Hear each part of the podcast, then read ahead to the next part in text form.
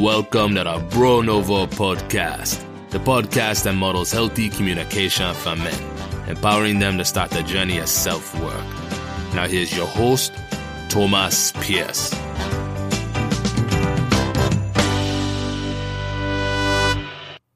Welcome, friends, to this week's episode. My guests this week are Julian DiLeonardo and Jackie Petit-Homme. They are both certified financial planners and are two of the three founding partners of Liberty One Wealth Advisors in Philadelphia, Pennsylvania. Jackie and Julian worked together at a large bank and eventually decided to go independent and start their own company to better serve the interests of their clients. And we get into a lot of the foundational information around what a financial planner does, how a consumer can educate themselves around who to work with and the questions to ask uh, to make sure they're working with someone who has their best interest at heart. So, a very educational and uh, informative episode. Enjoy. Okay, and we're recording. So, financial services, finance, as it's known, has a uh, often this this aura of mystery or some kind of confusion. You know, it has a certain prestige, the industry around it, and all of that. Um, it kind of feels intentional somehow. So, Jackie, will leave it with you. Start with you. Why do you think that is? That's uh, that's a good question. Um, so for me, I think uh, for or I guess for a lot of people, there's uh, there's a lot of unknowns around investing. Um, right? Um, there used to be a lot more barriers as well.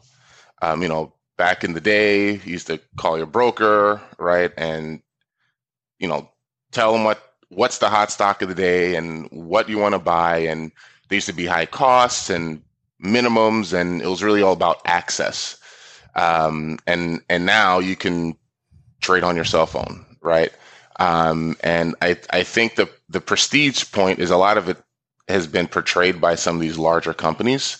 Um, and I think it's been purposeful, right? Because some firms or, or wirehouses can just be hide behind the brand, right? They can say, "Hey, listen, we're a big name brand. We've been around for a long time, and you know we are the best of the best because of this.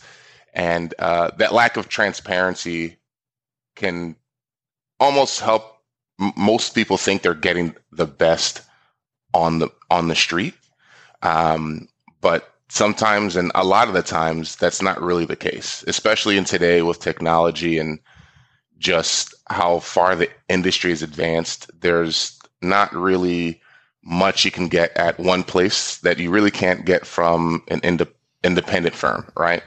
Um, you know, I, don't know, Julian, have anything to add to that? I I think a lot of it's just kind of the lack of transparency makes it easy to charge people for for not much work, if that makes sense. Absolutely, absolutely. I mean, you take a look at the industry, and we talk about this all the time. Uh, you can see everyone calls themselves a financial advisor or wealth manager, and a lot of them are commission-based insurance salesmen, right? So this prestige, this mystique around wealth management leads to that lack of transparency, and enables a lot of people to uh, portray themselves differently than they may act. Right? They act like they're fiduciaries a lot of times uh, they're commission based salesmen, right? So they're selling a product, not necessarily what's best for people. And they can do that, right? Because they have that implicit trust from people because of the brand name, because of the uh, prestige and mystique around around what they're doing. So they're going to be great advisors at every different place, every different firm, every different insurance company. Uh, but for the most part, uh, we can't be blinded by that aura, the name, uh, or that, that or the logo, right? A logo is just a logo. You got to remember you're dealing with with people, right? So you want to make sure that you're working with someone that uh, knows what they're doing, right, and can portray what value they're bringing, how they working for you. Mm-hmm. So Julian mentioned um, different types of insurances. Like, what types of insurance products is he referring to?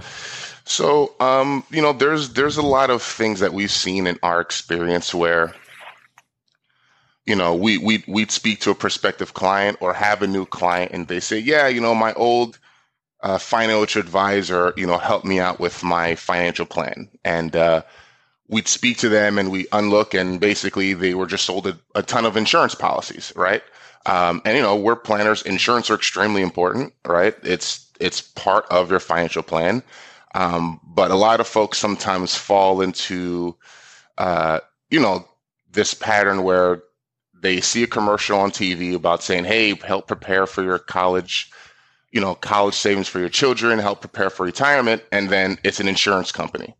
So sometimes uh, we see that, hey, you know, yes, is insurance absolutely important and vital to your financial plan? Of course.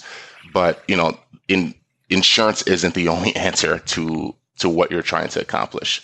Um, so that is really more so, I guess, the point that Julian was alluding to, that um, you know they they talk to these these individuals and you know they say everything's a nail to a hammer, right? So if you speak to someone on an insurance policy in an insurance agency, every answer they're going to have for you is is insurance, right? So.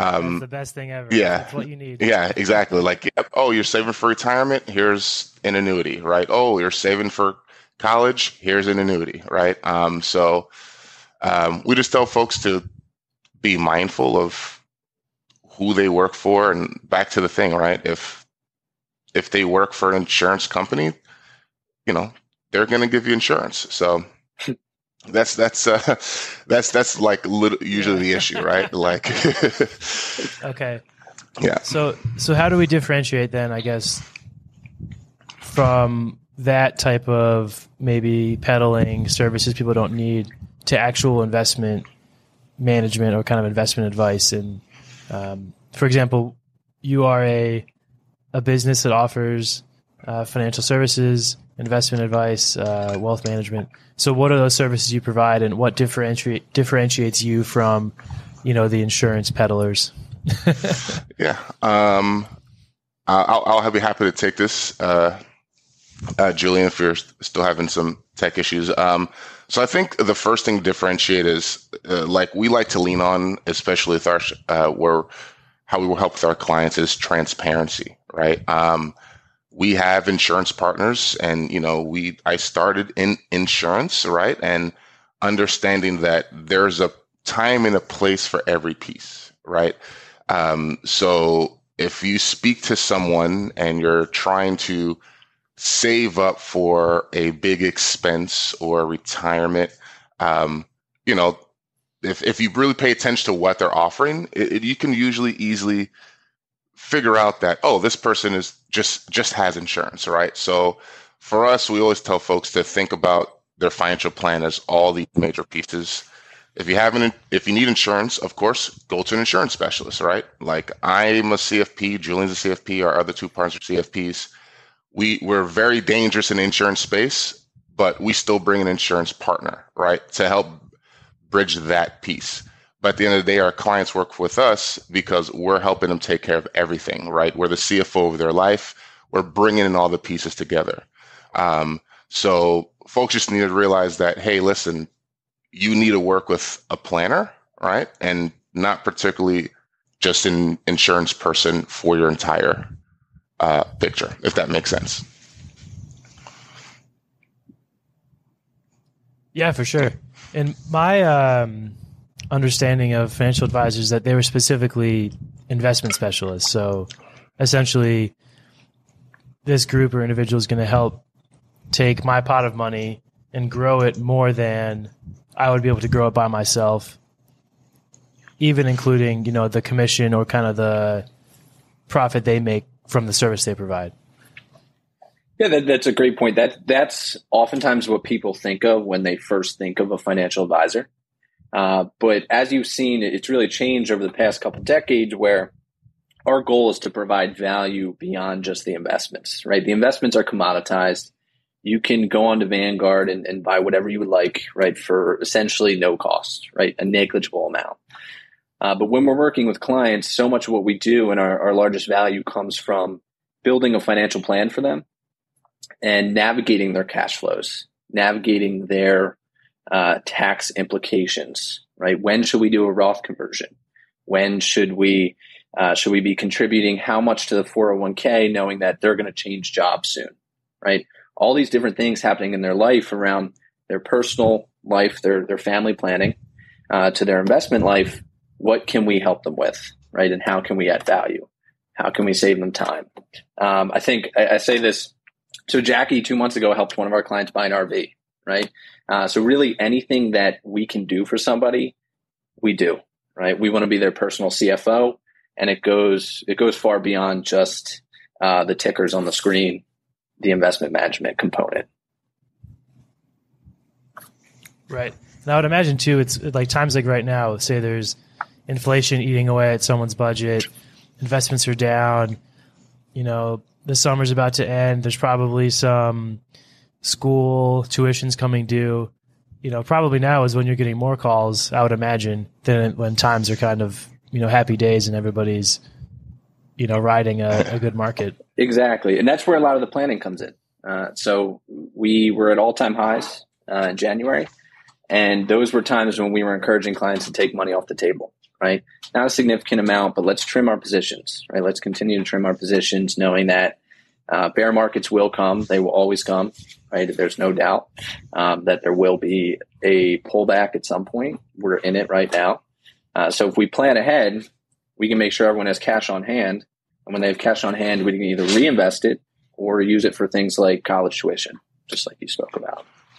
Yeah, and, and to add to Julian's point, you know, we, I, we uh, I spoke to a client a, a, few weeks ago, right when we hit bear market territory for the first time, and uh, she asked Jackie, "What should we be doing?" And I said, "Well, we already did it a year ago, right?" Um, and that's what I like to say. A difference is, you know, back to your point by financial advisor.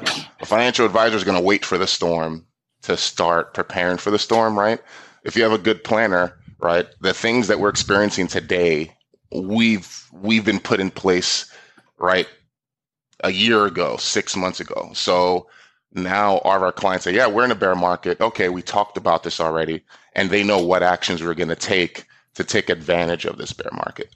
Um, so that's our, one thing is what I would add on is a little bit difference about from a planner and advisor, where a planner is looking down the road and finding the best ways to be proactive, right, and and you know, because we know the storm is coming, right? The markets are cyclical. So let's not act surprised when it does happen.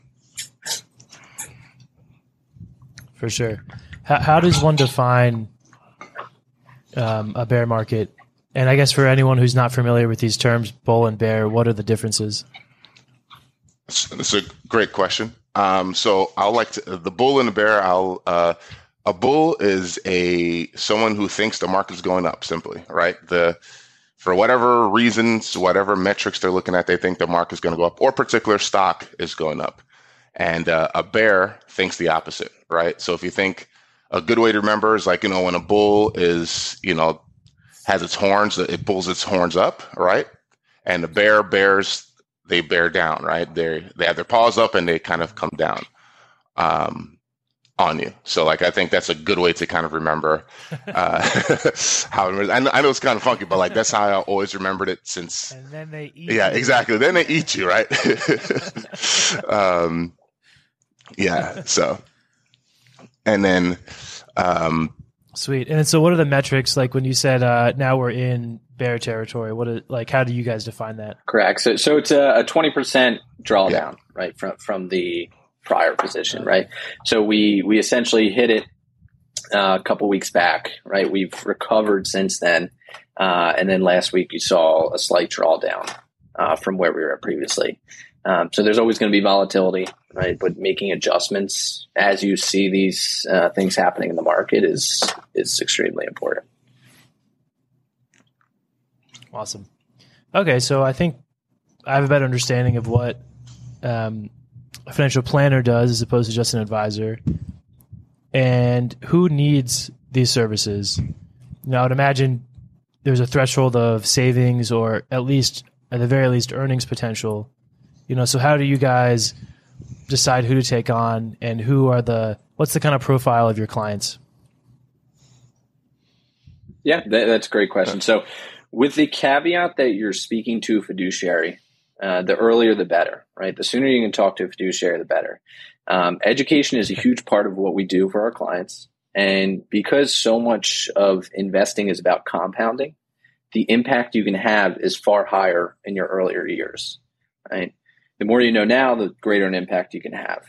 Um, if you are speaking to a fiduciary, we had this situation last week. Uh, we essentially had to tell two individuals, right? Essentially, you're not in position to invest right now, right? They had six hundred thousand dollars, but they had a lot of things in the way that were going to impede their ability to invest for the next decade, for the next twenty years, right? So, if you're speaking to a fiduciary, they're in a position to tell you, "Hey, it's not a good fit for you right now." Um, with that, I think our clients range uh, across the board.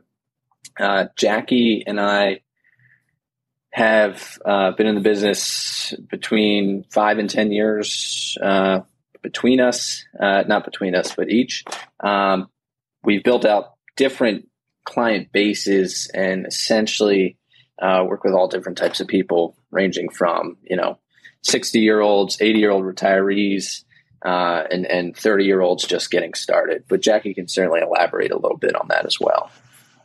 Yeah, um, and that's a good point too, right? I think um, you know there there really isn't a a switch, right? Where you say, "Oh, I've got X amount of money saved up," or "I'm finally making so much money." Right? Um, it's what I usually tell folks: it's you're better off speaking to a planner too early than too late, right?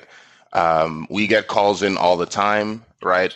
Kids who just got out of college say, "Hey, I need to talk to a planner. I want to, you know, pay for a plan." Like, listen, you know, back to the fiduciary conversation, right? But like, we're not going to charge you for a plan or to work with you where we we can't add value to what you're doing. You just got out of college.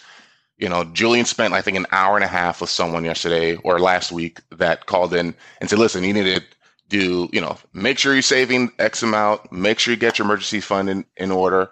right? Pick a good allocation, 401k, keep it, whatever you're invested in, right? Just stay, weather the storm and just make sure that they're on the right footing, right? Moving forward. So then over the next five, ten years, when life adds complexity, right? When they want to build a family, buy a house, right? Or they change jobs, um, then they're like, okay, you know what? Now we're, I'm ready for a planner because, you know, there are a lot of things going on where there might be tax implications or just long term implications from a retirement standpoint.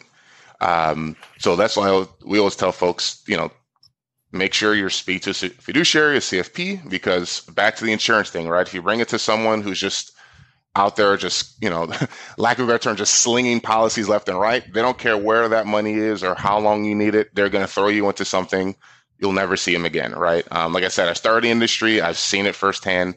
Uh, so always make sure you're talking to someone who, you know, cares about you and cares about your well being, right? Um, so that would be, you know, hate to give you a nine answer, but you know, there really isn't a kind of, you know, I wish there was an easy, you know, list of items to check yeah. off, right? To to talk to a planner. well, that's that's good to know too, right? I mean, even if someone is really proactive and ambitious and has zero dollars saved, it's not. It costs no money to like schedule a free appointment with a planner, right? You know, if they're really gonna kind of be proactive and want to educate themselves, there are groups out there, and also the internet. Um, so I, I guess the even fir- previous step would be getting out of the rat race and getting out of living paycheck to paycheck. Sure which, as we know, so many Americans specifically, and then also, I don't even know globally what the figure is, but probably more considering we're one of the wealthiest countries. People are in that. So when it comes to kind of the, the basics of budgeting, controlling spending, you know, how did you guys learn and where would you point someone who needs help kind of getting their personal finances under control? Um, so I'll say, yeah. Um, I'll say for me, I learned the hard way. Um, so uh, I mean, I worked through college, paid through college, right? I had ton of jobs in college. Uh, even graduate early because I couldn't afford to uh, keep keep staying on. Right, I got I had to get into the workforce and, and make some money. Uh, so I tell folks there's there are th- three different places you can be. Right, you can be where your income is higher than what your bills are, right? Your real bills, food, you know, utilities, right? Keeping the lights on, right? And if, if that is the case, you have to have a real honest conversation with yourself and say, okay, like, what can I cut out? Right? And um, we hear it all the time. You know, folks say, "Oh, stop getting that you know five dollar coffee every day and stop doing this," or the avocado toast, right? That's a funny thing, but um, my my opinion is really instead of I, I call budget a, a profanity, right? Because everyone feels restrictive. I like to call it a spending plan, right? So if you do like that five dollar Starbucks, if that's what gets you going and keeps your day, like fine, then get your five dollar Starbucks, buy your avocado toast, but then take that as something else, right? If you if you don't watch TV all the time, you don't watch cable, cut the cable cord, save your money, so then you, when you're buying your coffee, when you're buying your avocado toast, you can feel better about it, right? Um, if you're in a place where your income is exactly what your bills are, it's a little tougher situation. I've been there, and guess what? You got to figure it out, right? Um, either find ways to increase your income, or sometimes you got to find ways to lower what those expenses are, right? Um, it, that's not an easy conversation. I've had those conversations with folks together uh, before, um, and that's just unfortunately the the reality, right? You got to figure out how to sh- slim. And I tell folks if you can save twenty dollars a month, and that's where you can start then save $20 a month. Sometimes the building the habit of saving is more important than how much you're saving, right? Um, and if you're in a position where what's coming in is below than what you've got to pay out, that's of course the worst place to be. And usually, sometimes that's a situation where you might need to f- seek help from social, different types of social services until you get back on your feet, right? Or you know, speaking with family, working with family, living with people, you know, sometimes you have to get, uh, you know, creative. Um, but, you know, everyone's situation is a fingerprint, right? And there's different nuances, but, um, that is, that is, of course, the most difficult place to be. And you've got to figure out how to either increase the income or decrease the expenses.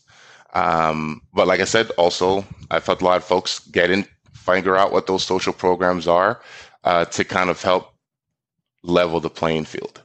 Um, you know, so like I don't know if that's a good answer or not, but like that's usually how we look at those three different pieces, right? If if you're if you know you're making well over above, but for some reason you can't find somewhere to save, I tell people save yourself, uh, pay yourself first. When you get paid, if you have direct deposit, have it automatically deposit in the account that you can't touch, right? Um, I tell people all the time, pay yourself first because 20, 30 years from now, when you retire, Visa's is not going to come to you. American Express is not going to come to you and say, "Hey, listen, thanks, John. You know, you've been paying your Visa bill on time for the last 30 months. Here's some money for retirement, right?" You know, your cable bill is not going to, they're not going to say, hey, thanks for being such a loyal customer for 30 years. Here's some money for retirement. So pay yourself first because at the end of the day, you're the only person responsible for your own retirement and your own financial savings, if that makes sense. Yeah, it totally does. I like that too. The the kind of psychology of saving because whether it's yeah, it's twenty dollars a month, starting with that, kind of making that connection in the brain and, and, and then making it a habit, it can grow and compound over mm-hmm. time. And before you know it, it could be two hundred dollars a month, and then over time, it's more and more. Yeah. Actually, um, uh, this guy Jordan Harbinger has a great podcast, and he had a guest on who's both a, a PhD in psychology and a CFP. Mm-hmm. So actually very qualified yeah. to talk about the psychology of money. And he was saying how the way we grew up and the, the spending habits we observed as kids has a massive mm-hmm. impact mm-hmm. on how we think about money. Um, and kind of in line with my show, talk, you know, the whole theme is, you know, healthy communication for men, talking about things and the idea that being expressive and communicating honestly is better than holding it in. Actually, talking about money is is one of those major taboos, right? Because people we don't want to be rude or we don't want to be presumptuous or you know we don't want to try to look flashy, whatever the situation is. But actually having these conversations, even with friends too, about hey man, how do you budget? Yeah. Like how how do you get through this crazy world? You know, there's a lot of value in that. Yeah, I agree. Um, I uh, actually wrote a an our uh, a blog about that, just saying that people are not openly, you know, communicative about money and savings, even within family, right? Um, mm-hmm. You know, like I watch my mom just, you know, bust her butt working a ton of jobs to kind of make the bills paid. So that's how I figured that you had to do it, right? Like I was like, oh, you just got to, you know, work 80, 90 hours a week, and then that's how you get your bills paid, right? So um, it it is very important how people communicate, and they sh- it should be more open topic, right? So totally awesome. So you know, Liberty One, your your brand. Uh, I saw it because Julian and I went to high school together, so I saw it launch on LinkedIn a couple years back, and I was super stoked. So, how, how did you guys come to the entrepreneurial path? And within your industry, the path you're on is called going independent. So, what does that mean? And in, in the context, independent from what? Yeah. So, so a few different questions there. So, starting with how Jackie and I initially started working together, we were at a major wirehouse. Um, we were essentially working in close proximity to each other, right? And Jackie, as you can probably tell, is a louder person, so it was easy to get to know him over time. Uh, our skill sets complemented each other pretty significantly. Um, so we started to work together on on clients um, and prospective clients and and building out businesses uh, together. And over time, we got closer and closer. Uh, when we essentially were there, uh, we had a really great foundation, right? And what we started to see was that the best area for our clients was going to be going independent, right? The best move we could make for them was going to be going independent. A lot of that was because of two things. We wanted freedom of choice around finding the best products for our clients, right? Whether that be investments, the financial planning software, uh, the custodian we're using, right? Who's holding the assets? Are they the best option for our clients? And the second piece is no conflicts of interest, right? When we left our former firm, we made it clear to clients why we did it. Uh, we wanted to ensure we're always working directly for them, not for the bank, right? The client agenda is our agenda. Chanel is an independent firm. That's exactly how it is, where I work directly for Tom Pierce, right? I work directly for every one of our clients that we work with, as opposed to being an employee of a large wirehouse, a large bank, right? The client hires you, but there's always going to be a degree of influence that they are trying to essentially input in your space so that they can look to increase their stock value, right? Their shareholder value. So that was the biggest reason we did it. And over time, it just became more and more clear that we could do it, right? Because we have great clients, great relationships. We work really well together. And one of the biggest things that made it possible is the increase in technology, right? So you've seen that it was a lot harder to go independent 20 years ago. Now, because there's a lot more technology, you can add a custodian, you can do paperwork on e-signature, right? Something very simple, but that helps a lot. Mm-hmm. Um, it made it a lot easier to go independent and do the best job possible for your clients. Jackie, is there anything to add there?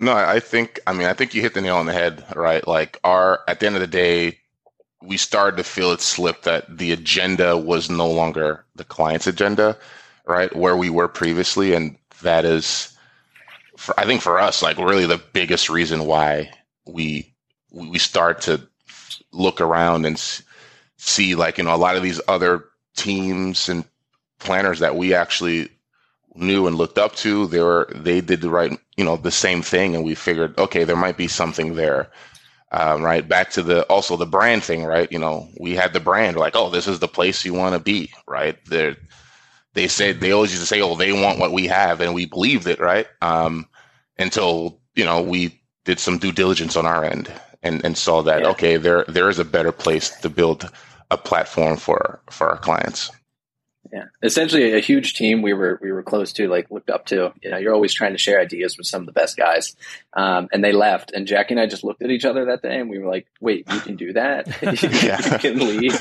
And then That's it was like wait, you, wait people can do that? And then it was wait can we do that? Uh, yeah. so we we got the ball rolling you know and it's it's been fantastic. Uh, and our clients have been great, and it's been a, it's been a great spot for us so far. Yo, how nice is it not having to like look over your shoulder if you want to clock out at three for example? I, I think it's more it's more that you get to direct what's on your calendar. You know, everything on your calendar matters. There's no yeah. uh, there's no obscure company meeting that doesn't apply to you or shouldn't apply to your clients. You know, one of the last straws for us was they started offering you know two hundred dollars for client associates, so so the people that work on our team to open checking accounts. And yeah. does Tom need a checking account? Does Tom want a checking account? I don't know, but if he does, he, will ask me. You know, yeah. you shouldn't be incentivized to what? do that for people. Um, and that yeah. for us was the line, you know, and that was the day that, that we were like, we can't, we can't be here anymore. Yeah. Did, did they see the Wells Fargo thing and think that's yeah. exactly like, exactly. Like like what? it's I, I've seen this movie before you know I've seen yeah. this movie before. Yeah. It, it's, um, it's funny bring that up um, Tom. I had a when I relocated from South Florida um, I had a very short stint at Wells Wells Fargo Advisors uh, during that time. And I would say I felt there was uh, a deja vu almost because there was emails going out on who's opening how many checking accounts and things. I was like, man, this feels familiar, and it it didn't leave a good feeling in neither of our stomachs. I'd say. Um, no. So. And when you're having yeah. to protect clients from your employer, you know, yeah. then then it was time to go because it felt like every day was it was a battle where yeah. it's like, no, don't reach out to my client about this this topic. They don't need that. Yeah. Um, yeah. Mortgages, things like mortgages. Let's get them the best rate possible. They don't need to use us you know, and, and all the little things started to build up and the, you know, the stress of trying to essentially protect them and, and make sure that you're doing the best job possible because we try to be as high character as we can be, um, try to be fiduciaries, right? We are fiduciaries now, full fiduciaries. Uh, but that just got to be too much and it was time to go and everything went fantastic, better than, than we could have thought, I think, at the time.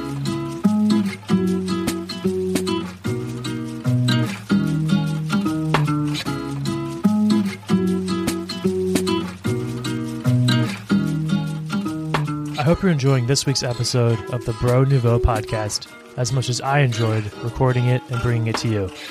Following this conversation with our guest, I'll be giving my reflections in the conversation, what we discussed, and what stood out to me most.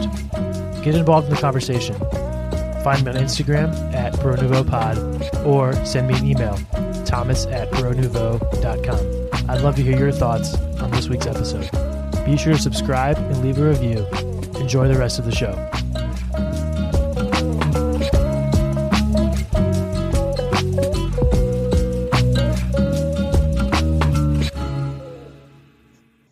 Wonderful. Well, I'm sure they appreciated that, the clients, because you you know were looking out for their best interest. Um, so part of that transparency too is the fee structure, right? So I think you guys listened to my episode with Paul, who was pretty. Um, he was specifically talking about you know a 401k context, but also sometimes some financial advisors, and kind of uh, was poo pooing their their fee structure. So how did you guys approach uh, how, how you were going to make your money from from the services provided, and how does that differ than the industry standard, or is it the industry standard? So I think for us, so our our standard has been the the assets under management, right? Just the, the, cost is based off what we're actually managing, right? Um, and and for me, I guess, and also Julian, right? We work together.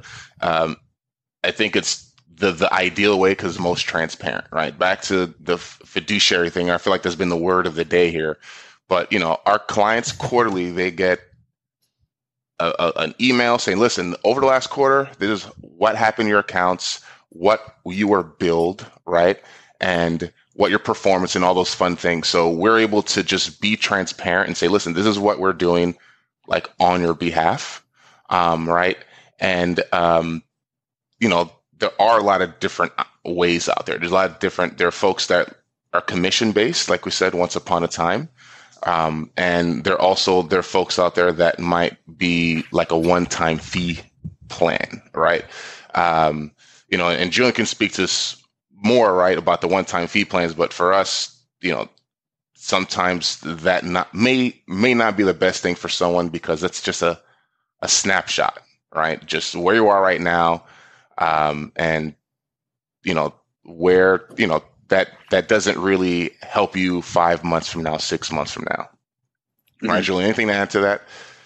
No, I, I, think when we did this and, and that day we sat down and said, you know, should we should we uh, launch our own firm? Should we go independent?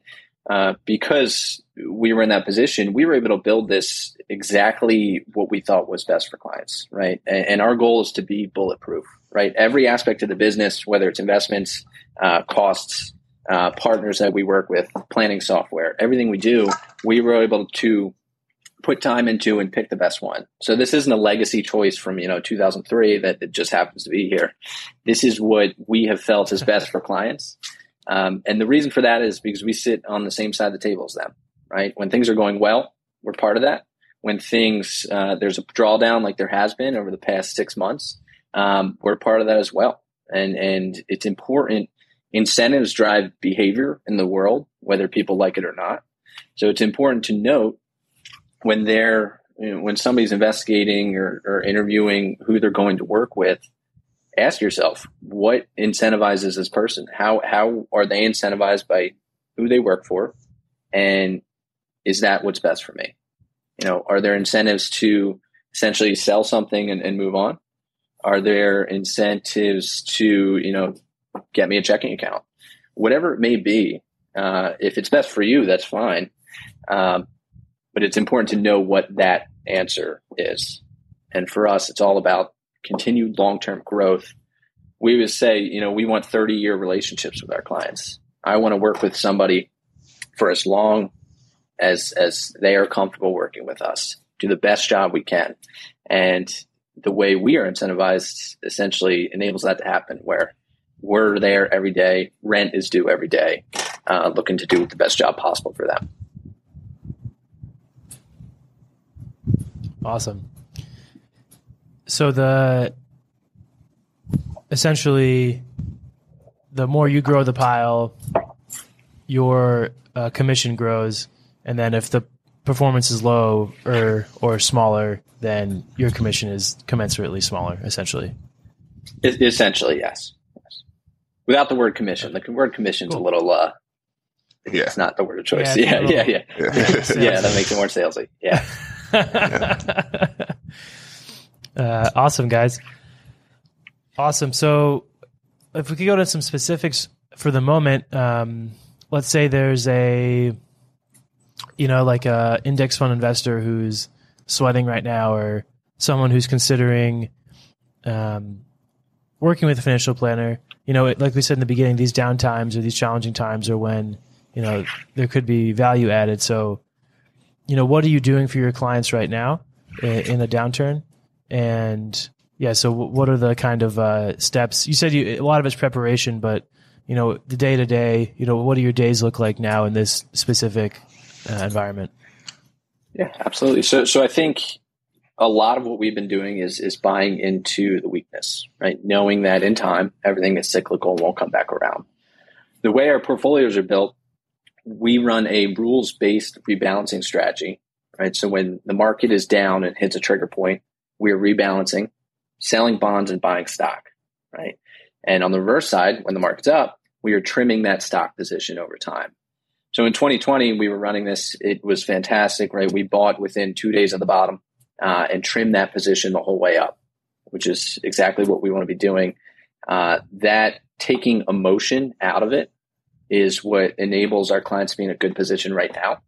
Uh, because those that in January were buying all these uh, aggressive tech stocks, the telehealth, you know, the Roku's of the world, they've gotten slammed. Uh, and it's going to be extremely hard to come back from that.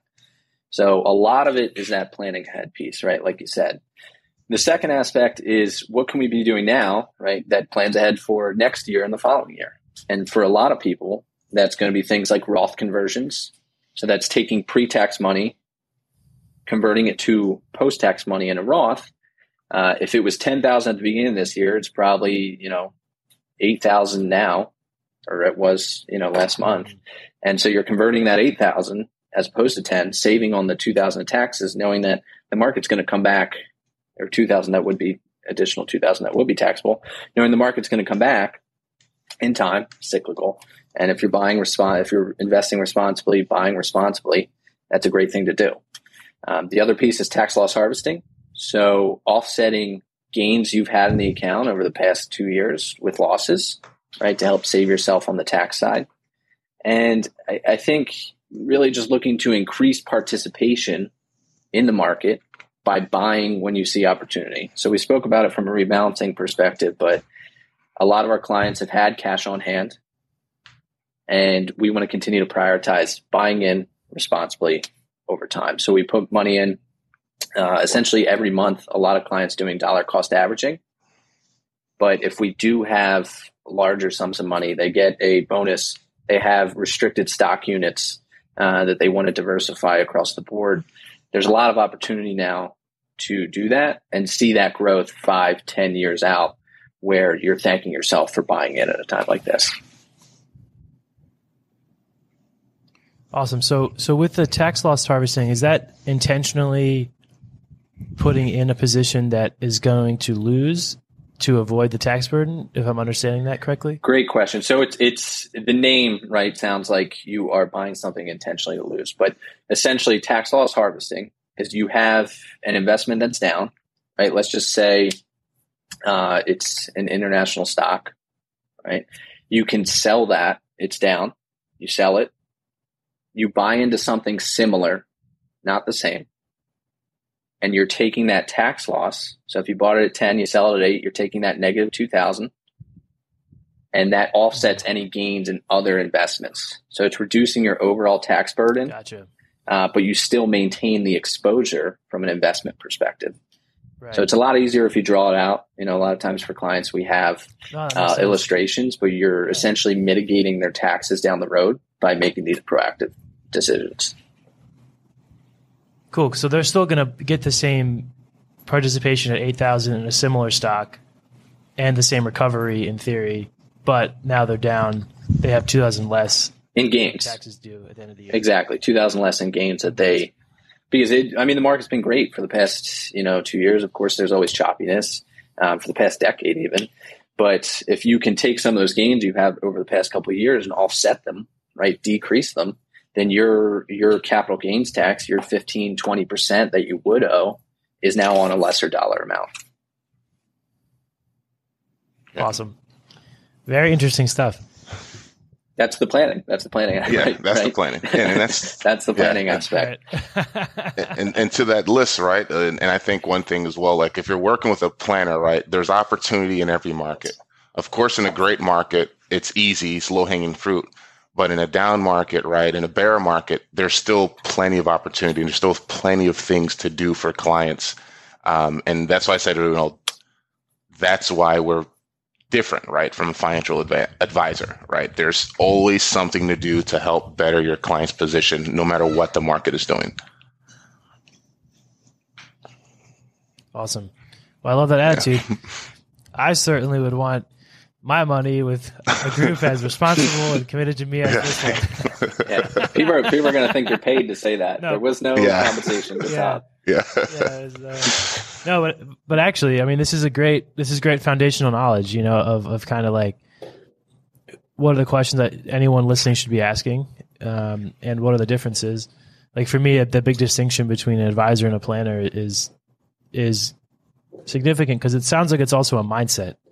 You know. Mm-hmm it's not it's not just about growing the you know a- AUM for someone's benefit. It's about actually you know taking care of the client in, in the long term. Um, exactly, and finances are extremely emotional, right? So you know you talked about the guest that was on uh, Harbinger's podcast, um, where he's a psychology PhD and, and CFP. Um, but you want to make sure that that you are very attentive to that because if you handle the emotional piece, then you can be uh, extremely deliberate and extremely proactive on the financial piece right? because everybody's comfortable with your decisions, they understand it, and you're hearing them and you're hearing their needs. Uh, so if you can handle that piece to the best of your ability, everybody's comfortable and the portfolio will perform better, right? Because they're comfortable buying in times like now, times like March 2020. Mm-hmm. Totally.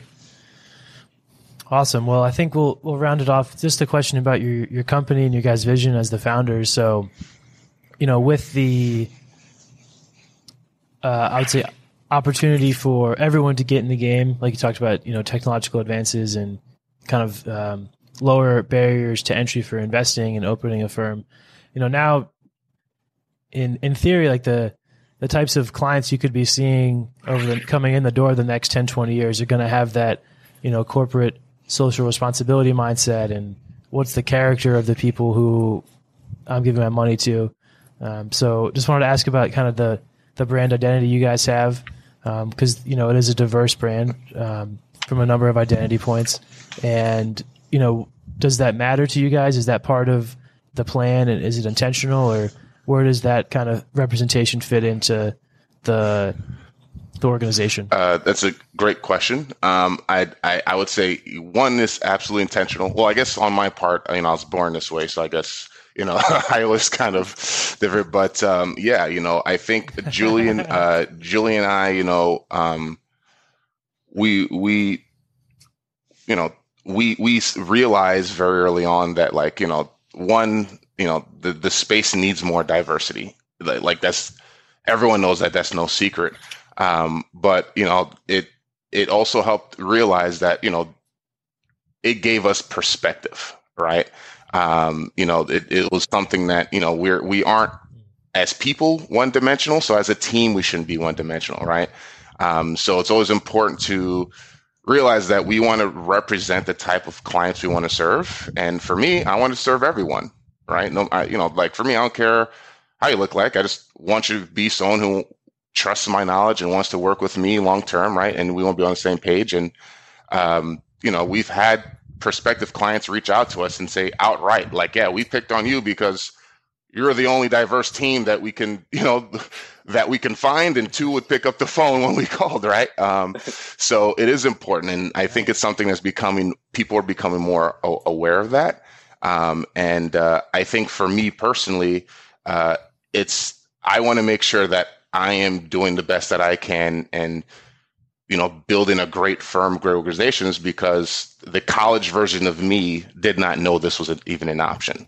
You know, uh, you know, there, there's industries and spaces that still need work, and sometimes it's all about just kind of seeing someone do it, so you know, hey, that's I can I can take that route as well. Um, so yeah, so I, I think it's very important. I think it's something we we do as well. We make sure that we are always speaking on everyone's voice and point of view. Um, and I, I, hope, and I, have seen that that is increasing, but there's definitely a lot of room to go. Totally.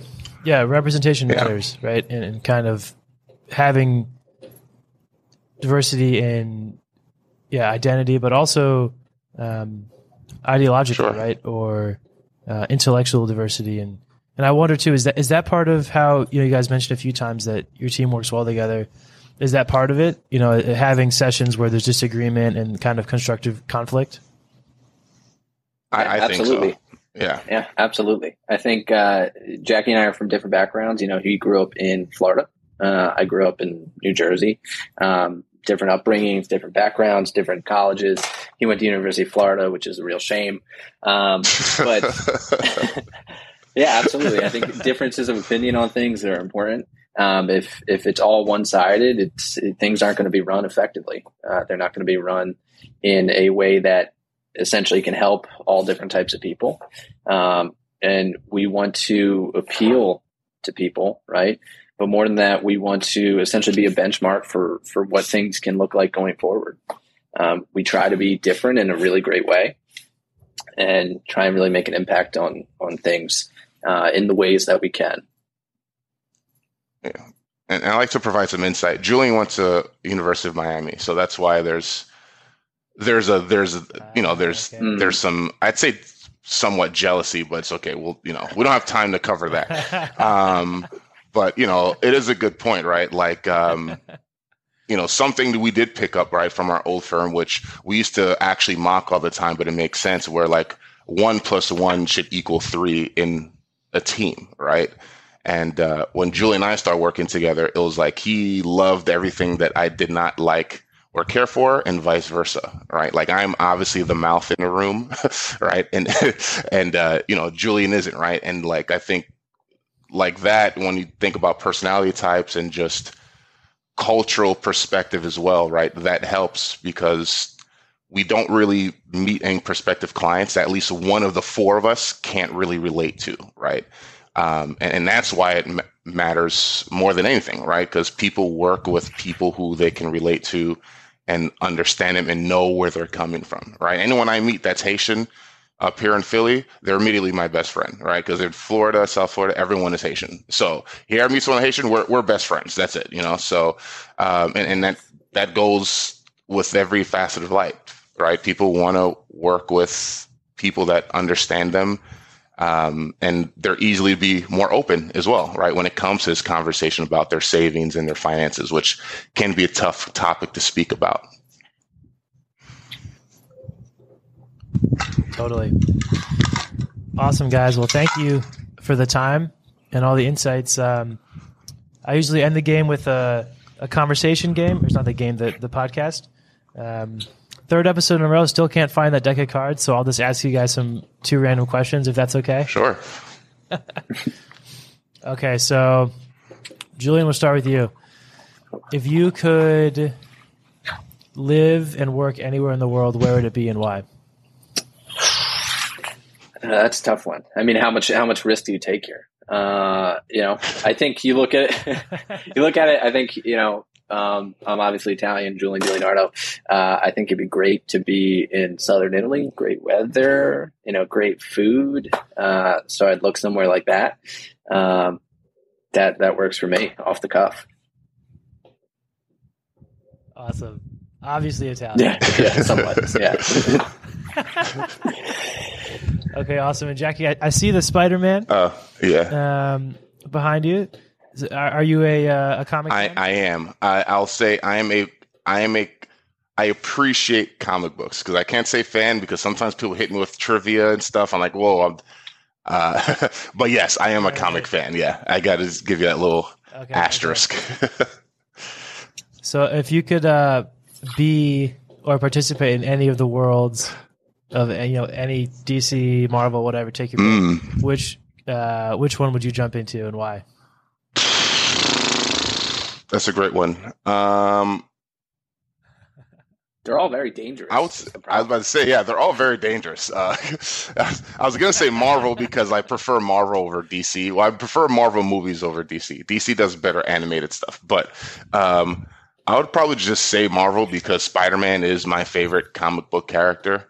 Um, and when I'm literally in New York or something in Philly, like I'll literally just like, man, like it'd be wild just to see a dude swinging like building the building and not be com- freaked out by it right? Like oh look it's spider-man and just like continue living my day. Um so yeah i'd probably say even though new york always gets attacked in every single you know comic book uh movie but like yeah like i think being in the marvel universe in new york and not being in danger actually you know uh would probably be pretty be pretty cool Hell yeah. Awesome, guys. Well, thank you for your time. I'll uh, I'll link the Liberty One Liberty One website to anybody who wants to check it out. And uh, any other parting shots you guys want to want to share? Nothing for me. I appreciate you having us on. Uh, it's been a lot of fun. Not something I thought I would I would be doing this year, but I, I really enjoyed it. No, I think so. Appreciate the platform, and uh, yeah, no, I enjoyed myself. And I also thank you for having this podcast. I think the the topics you tackle are very important. They should be spoken about. Thank you, man. I appreciate it. Yeah, and I think you know financial health, financial literacy is part of that. So thank you guys for for taking the time, and I'm sure it was valuable for everyone listening. So cheers. All right, everybody. Well, did that episode deliver or what? You know, sometimes after I listen back on these things, I really am happy I do this, and I think this is one of the episodes because thinking about even 10 years ago, but it's definitely a few generations ago, do you think it would have been possible to get two financial advisors, financial planners to sit down and be that transparent about the business, how they operate, their fee structure, or anything like that, or even about how to get into investing and acknowledging that for some people, self-directed investing is is totally fine. You know, that probably would not have happened, and I think that's a testament to this medium of podcasting, but also just how our times are changing and the democratization of information access. And it's awesome. So, thank you very much to Jackie and to Julian for their time. And yeah, if you are in that position, give them a shout to you know assess your your current state of your finances. And, and if you feel like you need a hand they could be a good resource. So thanks so much for listening. Hope you enjoyed that one. And we'll see you in the next episode of the Grow podcast.